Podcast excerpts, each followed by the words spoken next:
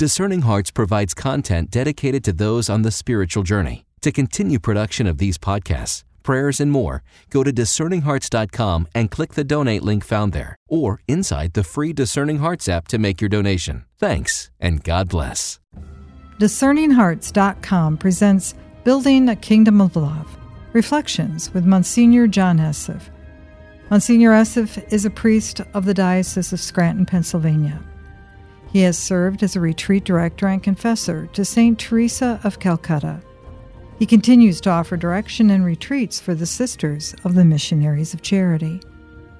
Monsignor Esseff encountered St. Padre Pio, who would become a spiritual father to him. He has lived in areas around the world, serving in the Pontifical Missions, a Catholic organization established by Pope St. John Paul II to bring the good news to the world especially to the poor. He continues to serve as a retreat leader and director to bishops, priests, and sisters, seminarians, and other religious leaders. Building a Kingdom of Love Reflections with Monsignor John Esseff. I'm your host, Kris McGregor. What's on your heart today? It's Jesus. Jesus, the King of Kings, the Lord his title, the kingship of Jesus Christ. You know, when you think of a king and you think of a conqueror, how the power of Jesus is really summed up in the Sacred Heart. His love is his power. Jesus the King, overcoming the three major enemies of love. One is sin, Jesus conquered sin. In the gospel of today, it refers directly to him as king. And when he celebrates that kingship, it was on the cross. In the Gospel of Luke, in the 23rd chapter, beginning with the 35th verse, these events are taking place while he's reigning on his throne. What is the throne of Jesus Christ? The cross. What is the crown he's wearing? Thorns. What is the sign above him? Look at your crucifix. I N R I. Jesus Nazarenus Rex Judiorum. That's in Latin. Jesus of Nazareth, King of the Jews. And so here is the reading for today's Mass. The rulers sneered at Jesus and said, He saved others let him save himself if he is the chosen one, the Christ of God. Christ means the anointed one. Christ in the line of David is Christos, is one who is anointed king. He saved others. Let him save himself. The rulers sneered at Jesus and said, He saved others let him save himself if he is the chosen one, the Christ of God. Even the soldiers jeered at him. As they approached to offer him wine, they called out, If you are king of the Jews, save yourself. Above him, these words were inscribed This is the King of the Jews. Now one of the criminals hanging there reviled Jesus, saying, Are you not the Christ? Save yourself and save us. The other, however, rebuked him. Have you no fear of God? For you are subject to the same condemnation. And indeed, we have been condemned justly. Here is a sinner. His sin was thievery. And he actually died a sinner and a thief. Because listen to what happens. And indeed, we have been condemned justly, for the sentence we have received corresponds to our crime. But this man has done nothing criminal. Then he said, Jesus, Remember me when you come into your kingdom. He replied to him, Amen, I say to you, today you will be with me in paradise. The first one that we know that entered heaven was a thief. He was a sinner. Jesus came to save all sinners. When you see the crucifix, you see the sign that if you are a sinner, and today I'm here at the retreat house, and what I did was hear confessions. Jesus, from the cross, forgives all sin. Wherever you may be, whatever you have done, this criminal, this thief is a sign that Jesus is all powerful in saving us from our sin. Are you a sinner? Jesus wants to save from your sin. There is no sin, no sin that he can't forgive. The only thing that you, can remain unforgiven, which is like the sin of the Holy Ghost, is not to bring your sin to him. Every sin was forgiven by the blood of Jesus Christ. Jesus conquered every sin. Jesus is the King of peace. Through his cross, he has brought peace to the individual sinner, to nations, and to the world. Jesus is the King who has conquered sin. Reigning rampant from the time of Adam and Eve throughout the whole world is the devil. Jesus from the cross has conquered the devil. When I was in South America, it was the first time I had run so rampantly into witch doctors. You see, Jesus conquers all brujeria, all brujos, the, the witch doctor is bringing into the world the craft of the evil one. Jesus conquered this Satan.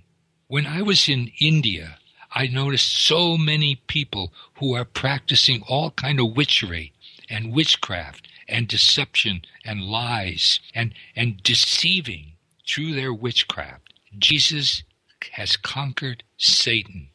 The other day, there was a rerun of The Exorcist.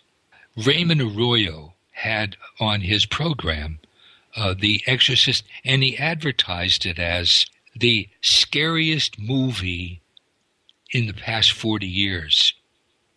To know on this feast of Christ the King, Jesus conquered Satan. Jesus is the ruler, not the devil. The devil hasn't taken over the world. Jesus has. He is the conqueror of Satan. Paul tells us that he created Satan. The truth of it is, he made all things visible and invisible. He knows the devil as his creature. How can this creature of Jesus conquer Jesus? On the contrary, the truth of the matter is that you, Christian, if you're baptized, when the priest signed you on your forehead, he signed you with the sign of the cross and claimed you for Jesus Christ. That cross is on you. You are under the power of Jesus Christ, and no Satan or satanic force can come near you. The Exorcist is the absolute worst movie that I have ever seen or has said anything about the devil. I think it's a tool of Satan because the exorcist brings out that he somehow is God's equal and the outcome is so scary. It's a deception. There is no doubt about the outcome. Jesus is the conqueror of Satan, and he did so on the cross. By the sign of the cross, you have been saved on your chest when you were baptized as a child was put in the form of oil, a sign, an anointing, a shield against Satan, to drive out the forces of Satan in you because you were under the power before you were baptized, under the power of Satan. You have been claimed for Jesus Christ. and He is holding you. He will never let you go. Jesus said, I will never lose anyone that I have claimed. The only way that you could be lost is that you yourself choose the evil path. What a great feast today is. Because of infinite love, you have your sins forgiven. Because of the infinite power of Jesus Christ, you have been claimed and reclaimed from Satan, and you have no fear of the devil. I was just recently in South Dakota, and this mother was telling me about her little boy. For, for years, he'd been terrorized by his, his dreams. And he was screaming, and it was really a great cry. When I would meet that little boy, I, I, I made the sign of the cross over him four or five times, and I was praying over him. And he is finding peace through Jesus Christ. Jesus has conquered Satan. Let that word go out to every baptized Christian, to every person in the world, and especially to those in South America and in India, where there's a lot of witchcraft, in Africa, where there's still many, many who are practicing magic and witchcraft, or in Thailand. Jesus has conquered the devil. Jesus has overcome Satan. Satan is his creature. And Jesus came to save us from the, the torment and the dominance of Satan, who is a liar and a deceiver. Jesus is the King of truth. Jesus is the King of love. Now, he did not come down from the cross. But because he was the king, he entered into death. He died and was buried and, listen, rose from the dead. No other human ever did that. There is no comparison between Jesus Christ and any other person in the world. There is none. He is the conqueror of death. Jesus is risen from the dead. He is alive.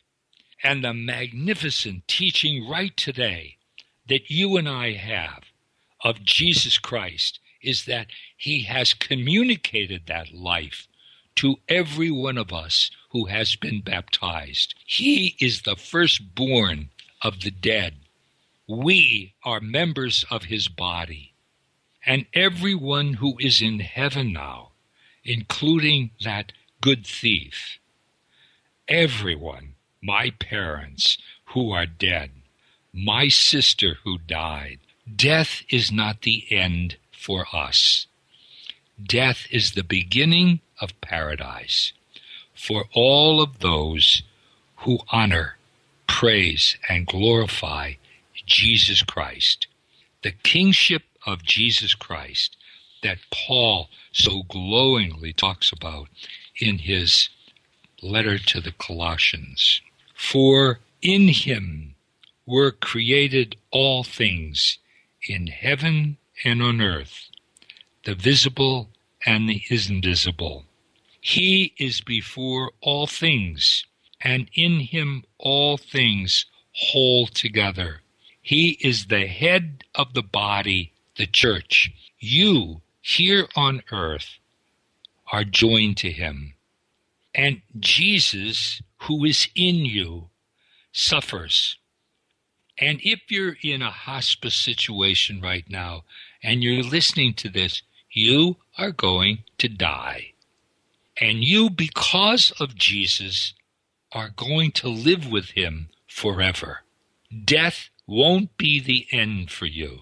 When you close your eyes to this world, because of Jesus, you're going to open them, and there He will be in you, bringing you to the Father, bringing you for all eternity to heaven. Your death, because of Jesus, will be the beginning of eternal life. He is the beginning the firstborn of the dead, that in all things he himself might be preeminent. For in him all the fullness was pleased to dwell, and through him to reconcile all things for him, making peace by the blood of his cross. Through him, whether those on earth or in heaven. When we celebrate the feast of Christ the King here on earth, whether it's in Nebraska or Pennsylvania, or whether it's in Africa, or whether it's in India, or Australia, or Russia, or any place in this world, we are joining those of the blessed in heaven. Jesus is the firstborn of the dead. This feast day of Christ the King, celebrated at the last Sunday of the church year, is meant to herald all throughout the world hope. He is the King of peace. You know, war is not the end. He actually has a plan for this world to live in peace. We, if we begin to believe it, we can believe in this world there can be peace. Every single nation, every single person can find peace in Jesus Christ. Every single person, especially, can find love in Jesus Christ. He is the King of love. Every single person can find truth in Jesus Christ. Monsignor, is it true that sometimes we give too much power to the evil one? You had mentioned The Exorcist and and how that was such an awful movie, but yet it captured so many people's hearts with and embraced it with fear. Do we overemphasize him? I think what it is is the, the devil is a powerful creature that was made by God. And the whole world was under the power of Satan. And so, how can you overemphasize that power? Between the time of Adam and Eve and 2013 years ago, the whole world was under the power of Satan. And that's, that's a gospel truth. But when Jesus came into the world, what we have not published and brought into the world is the power of Jesus Christ. The power of Jesus over Satan. The only one to conquer Satan is the one who made Satan. And what we don't have straight is that Jesus is all powerful over the evil one. And it's not a battle of equals. And the problem with a movie like The Exorcist and the kind of ideas that are floating around out there, and they have floated around not only for centuries, but for millennia, from all, all, all, the, all the ages until Jesus. And ever since Jesus, Jesus conquered Satan. Jesus conquered every, everyone who is evil. And by that power, which is what? The cross. Every one of you who is baptized, if you're listening to me, and you know, and Raymond Arroyo should know better. At least I, I you know, just to at least point out, and I don't think it was pointed out during that program, that Jesus is all powerful over Satan, and you do not have to be afraid of Satan, and you can overemphasize the power of Satan when you fail to emphasize the power of Jesus Christ. And that movie was publicized as the scariest movie on the eve of All Saints. All Hallows Eve in the world today has become a time for spooks and and uh, all kinds of crazy stuff about st- demonic activity and graveyards and and and scary things. For what? and especially at that time, All Hallows Eve, when Jesus came into the world to bring holiness to human beings. All Saints Day, to use that occasion to publicize that terrible book. And, and I believe it's just, uh, and, and you see it, and at that time, all over the, on, the, on the movies and the movie channels, they were showing all these scary movies. And kids grow, growing up and get scared and frightened. For, from whom? And any Christian who knows the power of Jesus Christ is not afraid of the devil. And certainly you priests who may be listening to me, and certainly you deacons who are preaching, and bishops, you are the chief exorcist in your diocese. And there are many dioceses, if you're listening to this, beloved bishop and shepherd, and you don't have an exorcist in your diocese, the devil exists, and the devil is tormenting people in your diocese. And to to place the exorcists and the power of Jesus Christ and the power of the church and the power of the cross and any bishop, any priest or deacon who is baptizing especially to recognize that you have the exorcisms right in the baptism formula. Do you reject Satan and all his works and all his promises? We recognize Satan and Jesus did conquer him. We recognize sin, and Jesus conquered sin. You can live a holy life. Your life does not have to be dominated by any addictions or things that take you into darkness. You can be holy because of Jesus. His life is in you through your baptism, through your confirmation, and today through your union with Him in Holy Communion. Eat my flesh, drink my blood. I am the vine, you are the branches. I am in you. I have conquered sin and Satan and death. You are my body. You are one with me. I am the firstborn of the dead. You, I want to be with me for all eternity. In heaven today, the kingship of Jesus Christ, the kingdom of Jesus Christ, has already begun. The kingdom of Jesus Christ on earth is being proclaimed throughout the entire world. Hail, glory, honor, and praise to you, Lord Jesus Christ, conqueror of sin, conqueror of Satan, and conqueror of death. All of us are called to live with you. And we use those names, that, that this phrase so often, forever and ever, for all eternity. Our life, the kingdom of paradise, is eternal peace, eternal love, infinite love. It, it seems as though that this is a day to celebrate the divine order. And what I mean by that is as Christ is the king, he brings order to all of creation.